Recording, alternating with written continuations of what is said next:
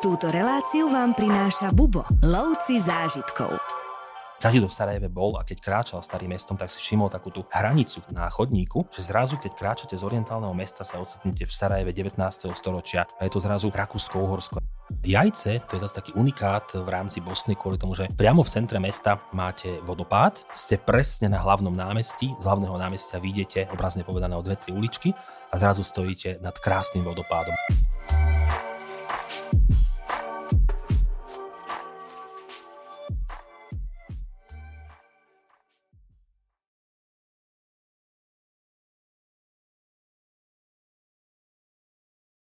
Tí, čo už naše podcasty počúvate pravidelne, tak pravdepodobne meno Tomáš Kubuš vám nebude neznáme. Čau Tomáš. Ahoj. Pri tvojom mene sa našim pravidelným poslucháčom zrejme vybaví buď Orient alebo Ázia, či už juhovýchodná alebo stredná, pretože to sú také regióny, ktoré ty asi aj najčastejšie navštevuješ, ale aj najviac obľúbuješ. Ale dneska s tebou zapichneme špendlík na mape do úplne, dá sa povedať, nami zatiaľ ešte neobjaveného regiónu a tým regiónom je Balkán.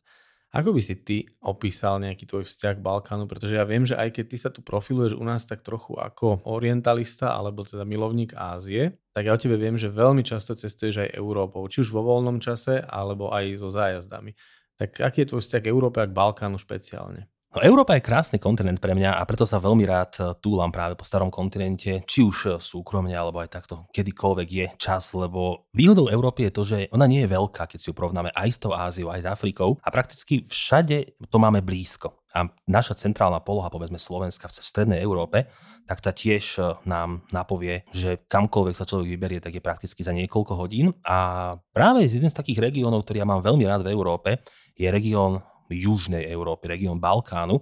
A je to aj práve kvôli tomu, čo si spomínal, že ja mám veľmi rád Orient, orientálne príbehy alebo Áziu ako celok. A keď zoberiem Balkán, tak e, na Balkáne máme niekoľko krajín, ktoré sú trošku popredkávané práve aj orientálnymi príbehmi a preto to tam mám veľmi rád.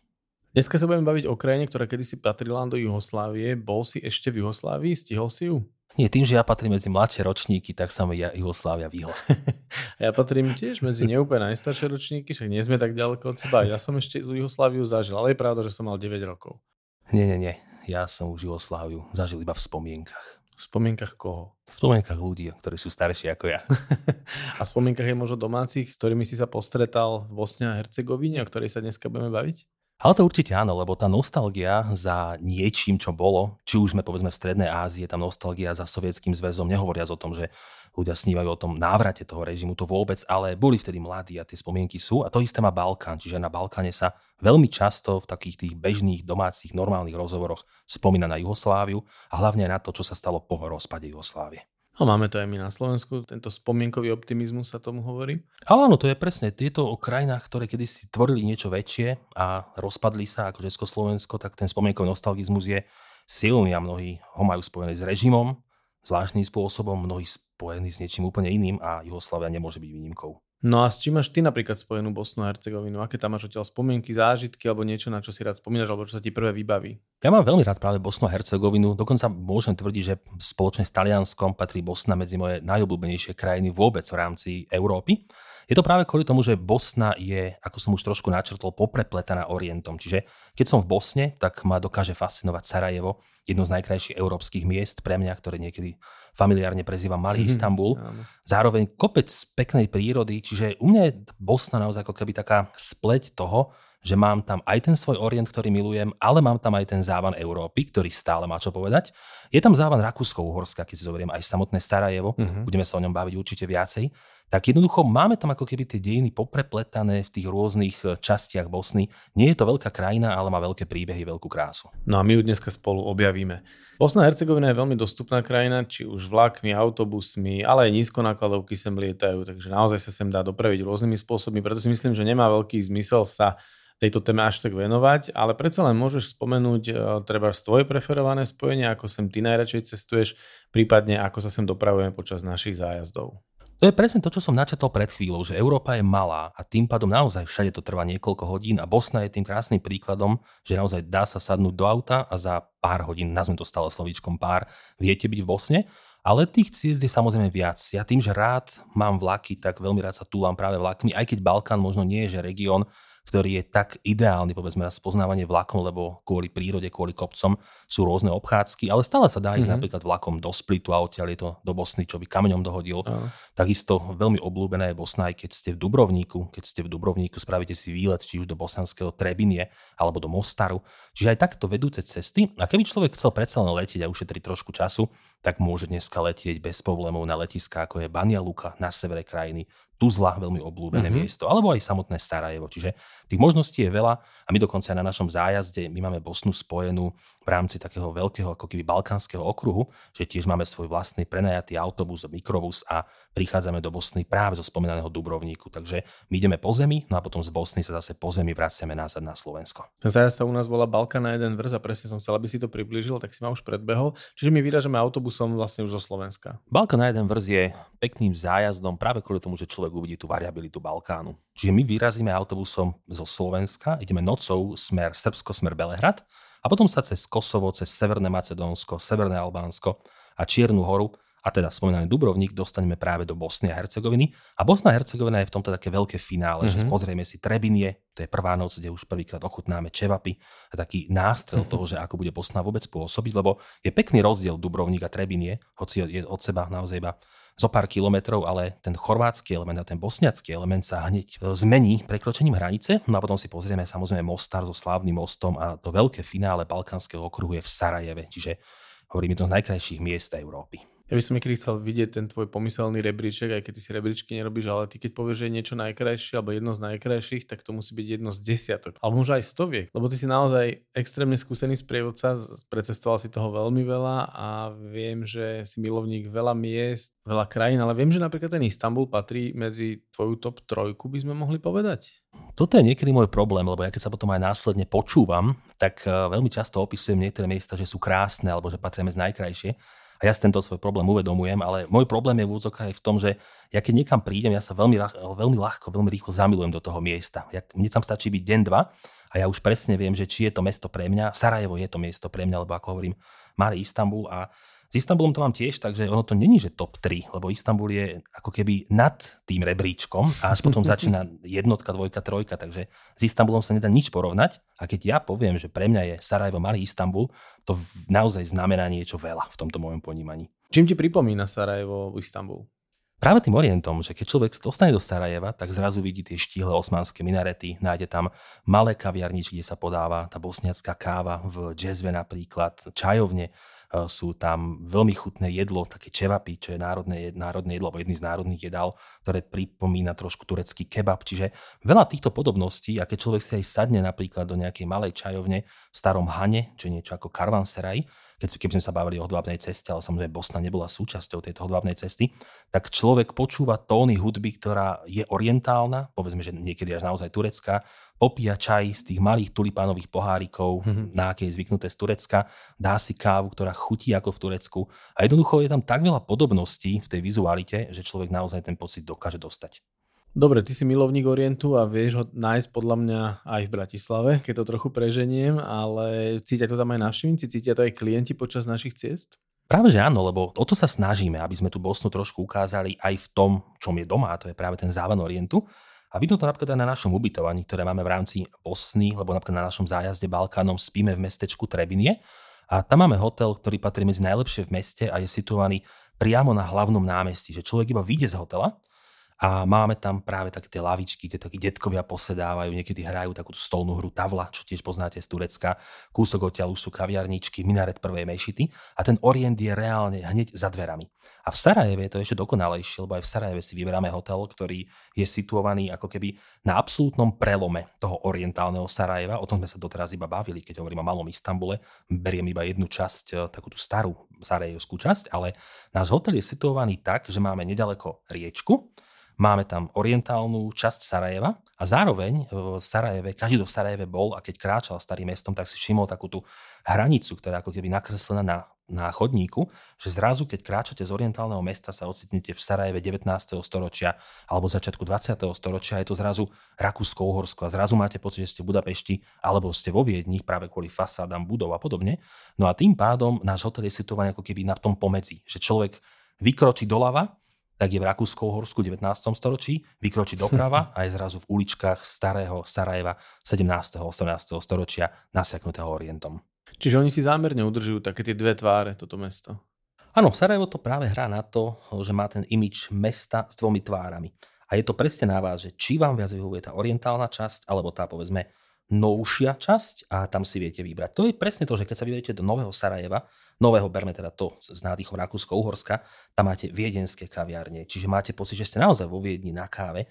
Keď sa vrátite dozadu, tak ste v malej čajovničke s čiernym čajom a cukrom. Takže jednoducho, je to, Sarajevo je mesto, ktoré vám dá všetko.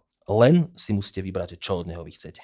Ktorú časť ty preferuješ z týchto dvoch tvári? Ja som absolútne orientálny typ, takže bez debaty. Ja sa veľmi rád prechádzam práve tými, nazvem to stále rakúsko-horskými štvrťami, lebo oni majú svoju špecifickú históriu. Sú krásne naozaj, ale keď si ja môžem vybrať to, kam si pôjdem sadnúť, tak vždy skončím práve v nejakom hane na tom nádvorí s tou orientálnou hudbou, alebo s vodnou fajkou, s orientálnymi sladkosťami, čajom, kávou, knižkou, takže u mňa je to jasné. A počas našich zájazdov nakúkneme asi do obidvoch, predpokladám. Presne tak, že naša prehľadka Sarajeva pozostáva presne z toho, aby človek pochopil, že Sarajevo nie je obyčajné mesto, aby videl tú unikátnosť toho. A práve tá unikátnosť aj podľa mňa spočíva v tom, že keď človek nie je pripravený na tú zmenu, tak zrazu naozaj má to staré Sarajevo, to osmanské, spraví 3-4 kroky a zrazu je v inom meste. A toto je práve tá unikátna vec. Čiže keď ľuďom ukazujeme Sarajevo, tak im práve chceme ukázať túto unikátnosť a zároveň samozrejme sa poprepletáme aj tými modernými štvrťami, aj tými starými štvrťami, zoberieme ich k a ukážeme im aj to legendárne miesto, kde teda e, zastrelili Františka Ferdinanda, čo sa potom neskôr, ako už vieme, stalo takým spúšťačom prvej svetovej vojny. Čiže Sarajevo má obrovské množstvo príbehov a to je na ňom unikátne tiež ktorú z tých kapitol histórie tu najviac cítiť, alebo dá sa povedať, že všetky stavujú na rovnakú úroveň a snažia sa vyťažiť zo všetkých, alebo je nejaká, ktorá nejakým spôsobom prevláda? Ono celkovo Sarajevo je smutné mesto. Reálne, že je smutné mesto so smutným osudom, ale má obrovitanskú chuť žiť. Vždycky to mesto, ktoré veľa vytrpelo, má chuť žiť. Tu mm-hmm. má iracký Mosul, tu majú sírske mesta. Sarajevo nemôže byť výnimkou a Povedzme, že ten atentát na Františka Ferdinanda bol dávno, takže to, to nejakom tom ľudskom psyche už sa vytratilo. Všetci vedia, kde sa to stalo. Bolo to pri Latinskom moste. Máme tam to miesto, pozrieme si, je tam dneska malé múzeum, ale už to nie je, povedzme, také, také čerstvé. Zatiaľ, čo keď si zoberieme práve ten tragický rozpad Juhoslávie a práve v Bosne to bola najväčšia tragédia, lebo Bosna nám sklzla do vojny a tým pádom, samozrejme tá vojna bola aj v iných krajinách eh, Juhoslávie, bývalá Juhoslávie, ale Bosna si to odskákala azda najviac a Sarajevo sa stalo najdlhšie obliehaným mestom 20. Mm-hmm. storočia, kedy bolo prakticky obliehané 1429 dní a to zanechalo obrovskú jazvu na duši práve ľudí v Sarajeve. A keď sa s nejakou tou epizódou, povedzme, temnej histórie človek stretne v Sarajeve, tak je to práve vojna, bosniacká vojna, ktorá bola teda práve na tom absolútnom konci 20. storočia po rozpade Juhoslávie. Máme tam dodnes múzea, vy dodnes kráčate Sarajevom a máte tam pamätné tabulky, že tu zastrelili toho a toho mm-hmm. ostrelovači, ktorí boli na kopcoch okolo Sarajeva, že to mesto bolo neuveriteľne brutálne v tom svojom čase a keď sa potom dostanete do toho viac a čítate si tie príbehy tých ľudí, ktorí žili v obliehanom Sarajeve, tak je to naozaj veľmi ťažké čítanie, ktoré sa dá dneska pripodobniť k tomu, čo sa možno dialo zase v Iraku za islamského mm-hmm. štátu, v Mosule alebo v Rake v Sýrii a podobne. Čiže veľmi brutálne spomienky a tie sú živé, lebo zoberme, že to sú roky 1992, 1995, čiže na to sa nezabudlo, ani by sa nemalo a ani sa na to zrejme nikdy nezabudne. Určite sa nezabudne, keď ako sám hovoríš, že toto mesto si vlastnú históriu váži a pripomína. Mňa by zaujímalo, ako to vyzerá možno počas sezóny, že je to aj cítiť, je o takéto mesto záujem, je plné turistov? Výhodou Sarajeva je to, že nie je preplnené, čiže nemôžeme ho porovnať povedzme s Dubrovníkom, Splitom alebo niektorými miestami na chorvátskom pobreží, ktoré sa naozaj nafúknú počas letnej sezóny. Samozrejme, leto je najlepší čas na cestovanie do Sarajeva, do Bosny ako takej, keď sa bavíme o krajine. Je to kvôli tomu, že je tam príjemná klíma, všetko je tak, jak u nás, jak, jak si užívame leto a podobne. Takže prichádzajú turisti, ale Sarajevo nemám ani raz taký pocit z tých mojich návštev, že by bolo preplnené, že by sa človek tlačil v dave ľudí, čiže stále si udržiava ako keby taký ten svoj prirodzený šarm, ktorý neudúpe ten dav turistov, čiže to je na ňom krásne. Keď ste v Sarajeve napríklad na jeseň alebo koniec jeseň alebo v zime, tak tých turistov je tu málo. Čiže kto zase napríklad vyhľadáva to, že nechce mať turistov okolo seba, zima je ideálny čas na cestovanie. Ono celkovo, keď aj zoberieme, povedzme, že kedy cestovať do Bosny, tak je to práve jar, je to, je to leto. Leto je naozaj že tá top sezóna. Ešte tá jeseň, ako je september, október, to tam doznieva. Ale berme, že tá klíma, ktorú napríklad Bosna alebo aj celkovo Balkán v týchto južných častiach regiónu má, tak je veľmi podobná tej našej. Čiže ako je u nás zima, Takisto je zima v Bosne. Mm-hmm. U nás napadne sneh, aj v Bosne napadne no. sneh. Nehovorím, že v ten istý deň samozrejme, ale berme to, že nie je to taká tá exotika veľká, že nie je to ako Thajsko, kde máme v lete úplne inú klímu, Jasne. ako máme u nás. Čiže v tomto je Balkán aj zaujímavý aj pre našinca, že je nám podobný, v mnohých veciach je nám podobný a klíma samozrejme je tiež. Čiže tých turistov cez leto je viac, ale nie je to nič strašné. Je nám podobný aj cenami, ako tam asi vyzerajú ceny? Je to pre nás lacná destinácia alebo drahá, alebo ako by si to opísal? Ja by som povedal, že sme s Bosnou ako keby jednak jednej. Takže m, samozrejme máme tam aj reštaurácie, ktoré sú príjemné, sú luxusné reštaurácie, ako máme aj u nás doma. Čiže môžeme sa ísť nájsť aj za pár desiatok eur, ale keď si dáte napríklad obľúbené čevapy, to sú také tie ako keby čevapčiči, ktoré poznáte z Balkánu, tak e, zaplatíte za ne 2-3 eurá za porciu, čo je stále fair cena. Takisto, keď si sadnete na pivo, tak zaplatíte skoro toľko ako u nás, alebo o pár desiatok centov navyše. Takže stále by som povedal, že Slovensko a Bosna, čo sa týka cieny, jednak jednej. Keď hovoríš jednak jednej, znamená to, že ti zoberú euro, dá sa eurom zaplatiť? Poviem to tak, že tým, že Bosna samozrejme nie je súčasťou eurozóny, tak euro nie je oficiálne platidlo, je to konvertibilná marka, ktorú v Bosne máme ale keď sme na tých miestach, ako je napríklad Mostar, kde prichádzajú radi turisti aj z chorvátskeho pobrežia a podobne, takisto Sarajevo, tak e, keď si chcete kúpiť niečo hodnotnejšie, nejaký pekný, pekný suvenír ako koberec napríklad z Bosny, alebo rôzne také vyšívané e, vzory, ktoré, e, ktoré majú, tak sa viete dohodnúť na platbe v eurách.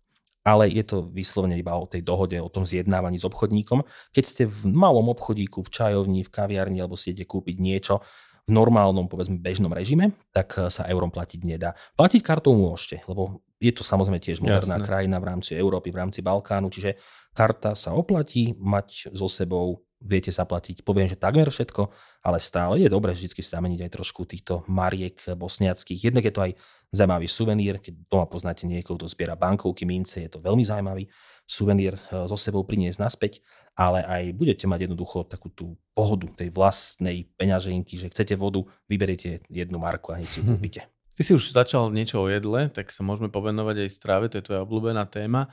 U nás je tá chorvátska strava veľmi známa samozrejme, spomenul si už čevapy, ale možno to byť nejaký burek alebo niečo podobné. Ako vyzerá tá bosniacká strava? Tým, že opäť zoberieme región Balkánu, tak e, keď človek cestuje po Chorvátsku niekde, alebo aj v iných krajinách Balkánu, tak zistí, že sa to veľmi podobá na seba. Čiže ako keby taká, nazvem to, že pan balkánska kuchyňa, ktorá je všade, ale samozrejme veľmi obľúbené v rámci, v rámci Bosny sú práve čevapy. To sa môže považovať za národné jedlo Bosny, aj keď samozrejme nechcem uraziť tie ďalšie jedla, ale čevapy je rýchle jedlo, dostanete Aha. geniálne grillované meso s čerstvo nakrájanou cibulkou, k tomu nejaký ajvar do takej tej chlebovej placky a je to najlepšia vec, čo môžete jedávať. A najhoršie, že vám to zachutí natoľko, že to chcete jedávať každý deň, čo zase viete, že by ste nemali, lebo by ste potom prišli o tie ďalšie veci. A keď človek pozná pleskavicu, to isté áno, nájde v Bosne. Sujuk, také tie klobásky pikantné, nájde ich tu v Bosne. Ražničie je veľmi obľúbené, taktiež aj v rámci Bosny. Ale potom má Bosna samozrejme aj zo pár takých tých svojich vlastných ako keby jedál, alebo vlastných a ovplyvnených osmanským Tureckom. Čiže mm-hmm. máme tu napríklad japrak, to je tiež taká špecialita eh, Bosny, kedy máme hroznové listy, ktoré sa nám naplnia s mesou mesa, ríže, byliniek, tiež veľmi chutná vec, keď bol človek v Turecku, určite to pozná, alebo dokonca nájdete tu aj sarmu, čo je zase taký ten balkánsko-rumunský vplyv, že máte plnené kapustné listy, zase mm-hmm. napríklad s mesou, s mesou mesa, alebo napríklad e, to môže byť jedlo ako je bosanský lonac, a je to tiež veľmi tradičné, také nazvem to, že domáce jedlo, ktoré nemusíte ho nájsť vždy v reštaurácii, ale keď sa napríklad varí doma, stretne sa rodina, tak bosanský lonac je niečo ako v našom ponímaní taký guláš s bosniackými surovinami, čiže tiež tam máte meso, kapustu, cesnak tam máte, máte tam rôzne bylinky, koreniny. Takže tá, tá kuchyňa je veľmi chutná a čo je zaujímavé na tej kuchyni je aj to, že majú veľké množstvo dezertov a to je tiež krásne ovplyvnené práve tým, nazvem to, že arabským elementom, ktorý prišiel do osmanského elementu, mm-hmm. osmani sa pohli k Balkánu, čiže všetko to spolu súvisí a ja si myslím, neskromne, že práve Bosna má najlepšie sladkosti vôbec celého Balkánu. Samozrejme klasické veci, ako je baklava, lokum, nájdete ich tu. Jedno z takých mojich favoritov je napríklad tufahia a je to eh, jablko, ktoré sa zbaví šupky, povarí sa trošku v cukrovej vode a potom následne, keď vám zmekne, tak eh, tam dáte zmes vlašských orechov, medu, trošku zapečiete a táto tufahia je tak vynikajúca, že my keď sme aj v Sarajeve, a manželka miluje taktiež Sarajevo, a ja ju veľmi rád spomínam v každom podcaste, ona sa z toho teší, keď to počúva, tak tufahia je jej obľúbeným dezertom, ktorý sa doteraz, a to slúbujem, chce naučiť robiť aj doma. No tak teraz si na seba ušil búdu, pretože keď toto bude počuť, tak sa poteší dvakrát, pretože už si si zadal úlohu, ktorú musíš splniť. Ale ja som to aj chcel takto, aby to aj verejnosť vedela a bol som tomu dotlačený. Ešte máš nejaký čas, kým tento podcast vyjde, ale potom si na to posvietime a ja si na to dám pozor, aby si to splnil. A ak sa mi to podarí, donesem tú fahiu aj tebe. Sice to nikto neuvidí, ale ty potom môžeš v ďalšom podcaste spomenúť, aká bola dobrá. Alebo môžeme nahrávať žujúc práve tú, tú fahiu, keď ju prinesieš. Ono by to mohla byť zaujímavá koncepcia nového podcastu, ochutnávanie jedál a ľudia by hádali, na základe čo žujeme. žutia. čo žujeme a ako mlaskáme, čo práve jeme. Áno, bolo by to 20 jedál zo sveta. Uh-huh. A to mohlo byť také interaktívne, že by typovali najprv kontinent, potom by sme navigovali, že ktorým smerom. Ako ja by som sa na to dal a keby to mohlo byť live, tak to by to bol absolútny ideál. A posluchači by nám volali do štúdia. Áno, len si zober, že keby dlho nevedeli uhádnuť, tak by sme sa hrozne prejedli, podľa mňa. Ale tak neobetujeme sa pre ľudí. A tak raz za týždeň by sme to mohli spraviť. Dvakrát, pondelok, piat. Ja viem, že tebe by sa toto páčilo, ty by si jedol vždy, keď môžeš, ale musíme sa venovať aj iným témam, takže mlaskať budeme potom, keď vypneme mikrofón. Mimochodom, mne už tečú, lebo vždy, keď sa s tebou bavíme o jedle, tak nahrávame pred obedom. Ja neviem, budem to musieť asi posunúť niekedy na poobedný čas, lebo toto sa nedá takto. Ale o to viac ti bude na obede chutiť. Toto si zober. Rady na cesty, prehliadky miest a originálne blogy z pera najcestovanejších Slovákov. Každý deň nový blog nájdeš v cestovateľskom denníku Bubo. Klikni na bubo.sk lomitko blog. Ešte by som možno spomenul nejaké nápoje, pretože náš turista, hlavne keď ide autom, tak si veľmi rád pribali aj nejaké, už sme to tu spomínali, napríklad české piva, pretože my sme, ako si ty raz povedal, ja to tvrdím tiež už dlhé roky, viac menej dá sa povedať, že skoro ani neochutnávam piva po svete, pretože si myslím, že žijeme v regióne, ktorý aspoň pre mňa má to pivo naozaj najlepšie na svete. Ako to treba vyzerá túto s nejakými nápojmi alkoholického charakteru? Alkohol na Balkáne je. Aj napriek tomu, že napríklad Bosna je moslimskou krajinou, povedzme, že vo väčšine, tak e, stále ten alkohol tam je a tým národným nápojom alkoholickým je rakia. Takže opäť to, čo človek pozná z Chorvátska, z Čiernej hory, Albánci majú svoju vlastnú rakiu a mnohé ďalšie iné národy, tak eh, Bosniaci samozrejme nemôžu byť výnimkou. Čiže toto je nápoj číslo jedna. Samozrejme nájdete tu pivo, nájdete tu víno, ale ak niečo ochutnať, ak povedzme, že iba jeden jediný pohárik ochutnať, tak to bude práve rakia. Pre mňa sú však o mnoho zaujímavejšie tie nealkoholické nápoje a práve bosniacká káva, mm-hmm. alebo mhm. káva sa niekedy nazýva. Tak eh, tým, že ja tú kávu, to sme už tiež preberali, nepijem tak veľmi často doma, tak sú krajiny, kde tú kávu milujem. A Bosna je presne tá krajina, kde si kávu nie, že chcem dať každý deň, ale ja, ja sa teším na to, že pôjdem do bosniackej kaviarničky, kde si sadnem a dostanem tú kávu e, v tom peknom servírovaní do tých mm-hmm. malinkých pohárikov. Reálne, že je to taký rituál, ktorý sa vyslovene teším. A samozrejme čaj je veľmi typickým nápojom, ale ten nie je nejaká exotika pre našinca. Veľmi obľúbený nápoj je napríklad Ajran v rámci, v rámci Bosny, taký ten kyslý jogurtový nápoj, už je známy aj u nás, už dostanete už poviem, že bežne. A veľmi zaujímavý nápoj napríklad v Bosne je ešte aj Salep, taktiež ho môžete poznať z Turecka, z tých miest, kde boli osmani. A Salep sa v lete veľmi ťažko hľadá, lebo no to je horúci nápoj, ale keď ste práve že na prelome nejaké jesene alebo zimy v rámci Sarajeva, v Mostare alebo v Bosne, keď už býva chladno, takto by som to definoval, tak vtedy môžete dostať geniálny nápoj, ktorý má povzbudivý účinok, je to prášok z koreňa orchidei premiešaný s, množ- s malým množstvom mlieka, s vodou, posype sa škoricou a to všetko tak krásne vonia a zahreje vás to. Čiže keď uh-huh. sa mhm. ocitne už taký ten Vánok z tých sarajovských kopcov v meste, tak vtedy sa zrazu z ničoho nič vynorí salep v kaviarničkách, v čajovniach a všetci fičia na salepe. Povzbudzujúce účinky znamená čo? Že to je niečo ako káva? Že ráno na prebratie alebo niečo podobné? Povzbudzujúce účinky by práve mali byť kvôli tým stopám orchidei a dokonca sa to často aj v osmanskom svete podávalo ako afrodiziakum. Čiže keď sa ochladí a zmiznú optické afrodiziaka, tak sa v uliciach objavia tie nápojové afrodiziaka. To znie nebezpečne. Ako by si takú bezpečnosť celkovo nejak opísal v tejto krajine? Nie, dneska by som povedal, že Bosna už nie je nebezpečná krajina. Samozrejme bola, keď zoberieme rozpady Jugoslávie, vojna a tieto, tieto problémy, ktoré boli späté práve s vojnou alebo s doznievaním vojny. Ako sú... No presne, tam sa mieril, lebo veľa ľudí z, toho, z tých Balkáncov, či už to je Albánsko alebo nejaké takéto krajiny, tak ľudia majú, alebo Srby, hej, že nemajú u nás najlepšiu povesť, by som povedal a ľudia zvyknú mať obavu, už tak, také tie predsudky, tak práve presne toto som myslel. No, no tie predsudky sú, tie nebudeme sa tváriť, že neexistujú, lebo opäť ľudia z Balkánu veľa zlých ľudí im spravilo zlú reklamu. No a my stále chceme vnímať tých zlých, lebo my toho zlo hľadáme. Takže keď ide človek na Balkán prvýkrát možno v živote, tak má to niekde v hlave a podobne. Alebo sa často tradovalo, aby človek nešiel vlastným autom na Balkán, že mu ho ukradnú, no, že ho na, na orgány. Podobne, no. no a presne toto, že to stále bolo, alebo že ho na orgány rozoberú a tieto rôzne hlúposti.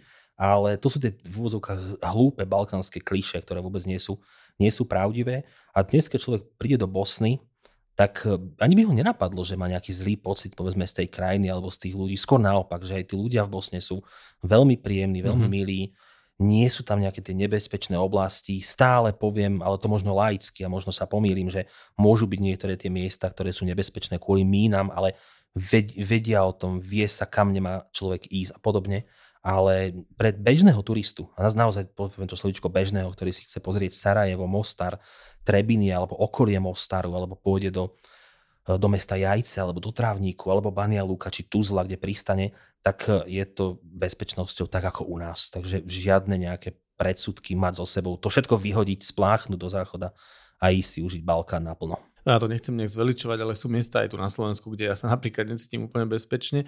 Takže je to presne ako, ako u nás, že vieš kam chodiť a kam nechodiť, ale na tých bežných miestach nehrozí nič.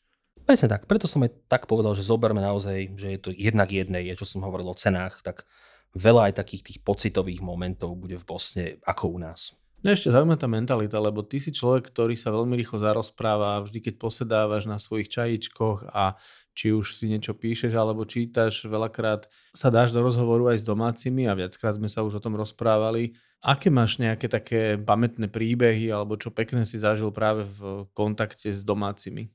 Bosniaci sú, ako som už spomenul, pre mňa veľmi milí ľudia. A to znamená, že veľmi radi alebo veľmi ľahko sa s nimi nadviaže kontakt. No celkovo ja si myslím, že to je taká balkánska Balkán, duša. Presne.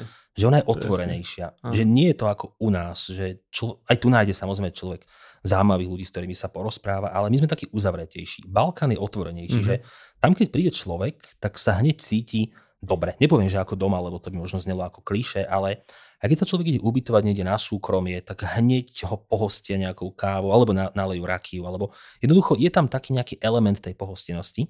A keď sa človek mm-hmm. baví s ľuďmi, tak uh, má z toho veľmi dobrý pocit, keď sa bavíte. Samozrejme, sú tam také tie klasické veci, že aj v Bosne sa nadáva na to, že mohlo by byť lepšie a mohli by sme viac zarábať peniazy, ale ja si myslím, že to je osobitá črta, že každej krajiny to je, sa to jednoducho celosvetový fenomén. Presne tak, že v tomto nie sú Bosniaci rozdielni.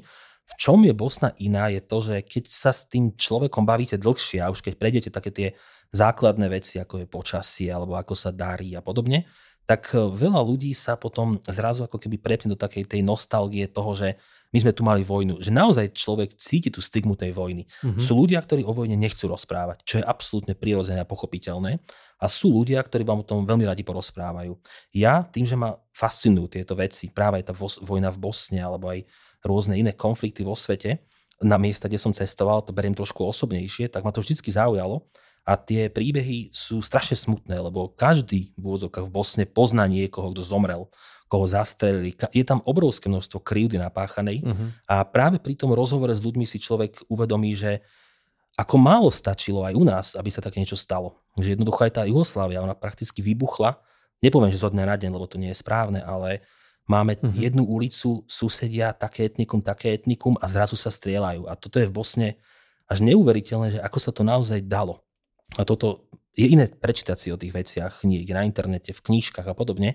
A je iné sedieť večer pri poháriku rakie s niekým, no. kto žil v Sarajeve, kto si pamätá tie výstrely z tých kopcov, kto vie, aké to uh-huh. celé bolo a kto pozná x tvári, ktoré sa nikdy nevrátili. Takže uh-huh.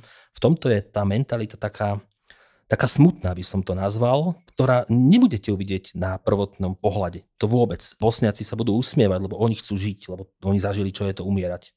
No. Ale hm. Majú v sebe tú zjazvenú dušu. A to je veľmi zaujímavá črta. A cítia sa oni viac Európania, alebo tým, že sú vlastne väčšina moslimská, tak ich to možno mentálne ťaha viacej k tomu orientu? Oni sú na pomedzi. To je presne tá čiara, čo je v Sarajeve nakreslená. Európa naľavo, e, Orient napravo. Áno a tí ľudia sú zmetení, že kam vlastne patria. Nepoviem za každého, samozrejme, to berme takto. Ale sú ľudia, ktorí vnímajú práve to Turecko, ako povedzme niečo k tomu, čomu sa upnúť, mm-hmm. takým tom, že spája nás náboženská identita, osmanská história, no. že pome tým smerom. A na ďalšej strane potom máme presne tých, že Nemecko, to je tá krajina, ktorú treba trošku velebiť a ísť smerom, smerom do nej. Čiže opäť je tam tá rozpoltenosť balkánskej duše. Ako keby ten človek úplne presne nevedel, čo chce, ale chce to. A keď sa opýtate, a čo? Európa či Orient? No aj z jedného, aj z druhého. ale iba jedno si vyberte. Ale to sa dá, aby to bolo aj tak, aj tak, aj tak, aj tak.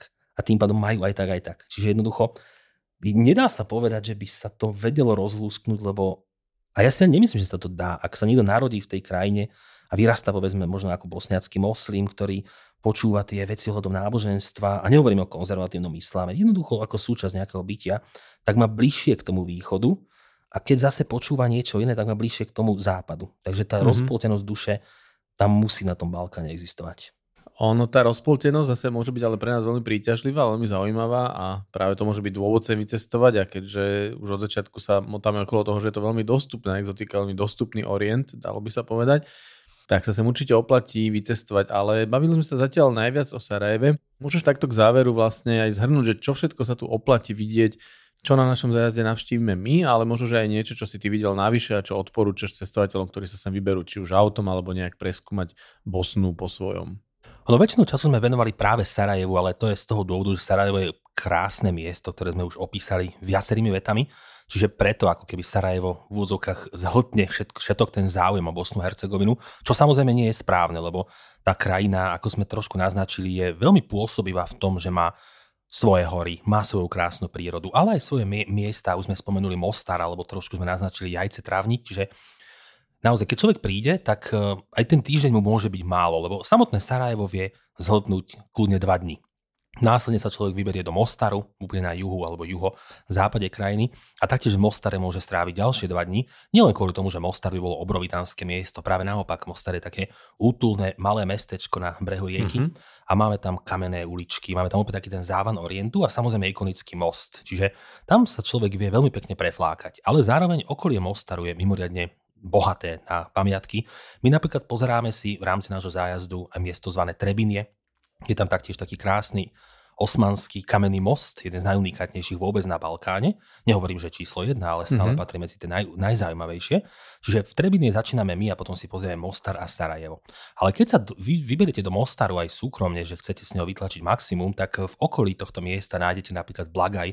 Je to taký veľmi pekný dervišský kláštor, tiež v takom mm-hmm. zaujímavom pokojnom prostredí, kde vám zurčí voda, môžete si tam sadnúť do čajovne nad túto vodu a máte tam taký pekný areál, ktorý je nasiaknuté taktiež orientom, čiže zase sa stále ako keby pohybujeme po tej orientálnej linke. Prepačte, preruším, len možno, že o tých dervišoch by sme si mohli povedať malinko viac, lebo možno nie každý vie, kto to sú, kto možno nebol v Turecku. Derviši tu na Balkáne tak išlo prakticky takú islamskú sektu, e, ktorá privážala so sebou ako keby taký trošku iný islám, taký možno islám, ktorý bol prepletený s mystikou. Uh-huh. Nebolo to len taký nejaký konzervatívny islám a keď prichádzali, tak mali svoje vlastné učenie a tým pádom sa stávali tzv. teke alebo tekie niekedy, kde títo derviši prespávali, pôsobili, ľudia k ním prichádzali a šírili trošku inú osvetu mm-hmm. ohľadom samotného islamu. Takže a práve toto miesto Blaga je také ako keby najznámejšie z ich vlastnej histórie, takže tam je to celkom pekné. No a tí derviši sú zaujímaví aj kvôli tomu, že oni sú na mnohých miestach, povedzme, oslimského sveta a tam sa najčastejšie spájajú práve s Tureckom, že sú v tých bielých splývajúcich odevoch, v tom výrivom tanci Sema v takomto peknom rituáli, ale nie všetci dervišovia na svete ano. pôsobia takýmto štýlom a tuto ide skôr takých tých naozaj, že predstaviteľov toho náboženského smeru, toho súfizmu, mystického a podobne, takže trošku iné, ale stále mimoriadne zaujímavé. Okrem mm-hmm. toho nájdete v okolí Mostaru napríklad takú prírodnú rezerváciu Hutovo blato, kde si môžete ísť pozrieť lodičkou hniezdišťa vtákov, čiže je zase taká prírodná záležitosť. Nájdete tam dokonca v okolí Mostaru aj miesta, ktoré majú veľké množstvo takých starobilých náhrobkov, ktoré dokonca aj pod UNESCO patria, ako Radimlia a podobne. Máme tu zaujímavú pevnosť v blízkosti, v blízkosti Mostaru. A keď zoberieme také možno dve menej známe miesta, tak to sú práve miesta ako je Travník a Jajce, ktoré sa nachádzajú v takej centrálnej časti Bosny. A Travník má taktiež krásnu obrovitánsku pevnosť na kopci nad mestom, čiže človek ide do Travníku prakticky kvôli nej. A Jajce, to je zase taký unikát v rámci Bosny kvôli tomu, že priamo v centre mesta máte vodopád, a okolo toho vodopádu ako keby vzniklo mesto. Čiže ste presne na hlavnom námestí, z hlavného námestia vidíte, obrazne povedané, o dve, tri uličky a zrazu stojíte nad krásnym vodopádom. Môžete si k nemu dole, je tam taký príjemný park vybudovaný okolo neho. Nedaleko Jajce, dokonca máme aj také mlinčice. Je taký veľmi zaujímavý obrázok aj na internete sa často ukazuje, že sú to také malé drevené mlyny, ktoré sú v lese roztrúsené a je to také ikonické miesto dneska. Takisto zo Sarajeva, keď sa vyberieme potom trošku viac na východ, dojdeme do mesta zvaného Tuzla, to je asi také 3-4 hodiny cesty za kopcom, tak aj Tuzla, hoci ju mnohí vnímajú iba ako to miesto, kam môžu pristáť nejakým low costom a podobne a odchádzajú odtiaľ preč, ale aj Tuzla má svoje orientálne čaro, má veľmi pôsobivé námestie, viacero takých malých krčmičiek alebo podnikov okolo toho námestia, kde si posedíte račevapy a užívate si tú atmosféru. Alebo dokonca aj na severe Bania Luka, tá je možno zaujímavá eh, pre niekoho. Už to nie je takéto miesto nabité pamiatkami, ako Sarajevo, Mostar alebo aj Trávnik Jajce, hmm. ale stále je také iné, lebo je na severe. Ak zoberieme povedzme eh, taký ten tzv. dark turizmus alebo temný turizmus v tomto ponímaní, tak Bosna má ešte miesto zvané Srebrenica. Je to jedna z takých obrovských čiernych škvrn práve no, no. Bosny, kde bolo povraždené obrovské množstvo mm. moslimov a dodnes je tá Srebrenica miesto, kde tá duša prakticky stále boli eh, bosniacký národ. Dodnes tam nájdete obrovský cintorín a je tam veľa, veľa ticha a veľa nepokoja. Takže mnohí ľudia si chcú mm-hmm. pozrieť práve aj eh, Srebrenicu na vlastné oči, lebo často sa zveličuje, povedzme, že sa niečo stalo takéhoto štýlu v Bosne, ale Srebrenica je vec alebo miesto, na ktoré by sa naozaj nemalo zabúdať, alebo aj Vyšegrad je tiež celkom pekné miesto. My máme jeden Vyšegrad tu v Maďarsku, nedaleko od nás, ale toto je Vyšegrad, kde nájdete nádherný kamenný most, takže aj to je jedna z takých top destinácií. Čiže nakoniec som hovoril o týždni, ale už mám taký pocit, že sme na desiatom dni. Tomáš, možno, že ešte by sme to trošku predlžili, tak prípadne, my sme sa už na začiatku bavili, s čím si Bosnu a Hercegovinu spájame my v rámci zájazdu Balkán na jeden vrz, ale možno, že s čím by si poradil si spojiť túto krajinu nejakému cestovateľu, ktorý tam mierí, či už autom, vlakom, alebo dajme tomu aj letecky. Ja by som si Bosnu spojil s Chorvátskom, Určite. pretože je to samozrejme dlhá, dlhá hranica a ako sme už spomínali, Dubrovník, Split sú tie pobrežné mesta, ktoré sú pomerne blízko k samotnej Bosne alebo k hraniciam Bosny, takže ak spojiť, tak Chorvátsko je taká možno primárna záležitosť. To sa doslova aj oplatí, že keď si v Chorvátsku na dovolenke, tak si odskočiť do Bosny. To je tá obrovská výhoda, že naozaj z toho Dubrovníku do Trebiny je to možno hodina cesty. To je jednodňový výlet, presne, že aj bez prespania sa dá otočiť. A človek vtedy uvidí naozaj tu, ten rozdiel Chorvátsko versus Bosna, mm. že sú to dve rozdielne krajiny, hoci máme tam tú jednu čiaru medzi nimi. A ak by som si ešte mal ísť spojiť s niečím ďalším, tak si vyberiem Čiernu horu. Mm-hmm. Čiže taký ten trojlistok krajín Bosna, Hercegovina, Južné Chorvátsko, lebo ostaneme v Dalmácii, nemusíme mm-hmm. chodiť niekde hore do Istrie a podobne, tak potom sa od tejto južnej Dalmácie odpútať, ísť na juh a skočiť do Čiernej hory. A je to krásna krajina, ktorá má taktiež unikátne pobrežie posiete mestami s benátskou históriou, úplne niečo iné ako Bosna, čiže bude to v takom krásnom, obrovskom kontraste. Mm a Čierna, Čierna hora patrí medzi také, nazvem to, že možno neobjavené klenoty celého Balkánu. A už teraz sa teším, ako si o nej budeme následne rozprávať. No, ty si ma zase predbehol, už mi to začína vadiť pomaličky. Ja rád čítam budem myšlienky, ja to nemôžem. A to nielen ty, to aj Tomáš Ušek mi číta myšlienky, keď ja si pripravujem otázku a on mi na ňu odpovie skôr, než ju položím. Ale chcel som povedať, že budem veľmi rád, keď si spolu do tej Čiernej hory aj odskočíme najbližšie a keď tento región objavíme. Takže Môžem iba súhlasiť a teším sa na to aj ja. Ja sa na to už teraz teším, lebo práve Čierna hora je jedna z tých posledných krajín, odkiaľ som sa vrátil, takže ja mám plnú hlavu. Tak verím, že tu ešte stále máš pyžamo, papuče a zubnú kevku, tak sa môžeš dať do negliže a ráno zase pokračujeme. Dobre, tak môžeš zhasnúť, ja sa tu vyspinkám a ideme na to.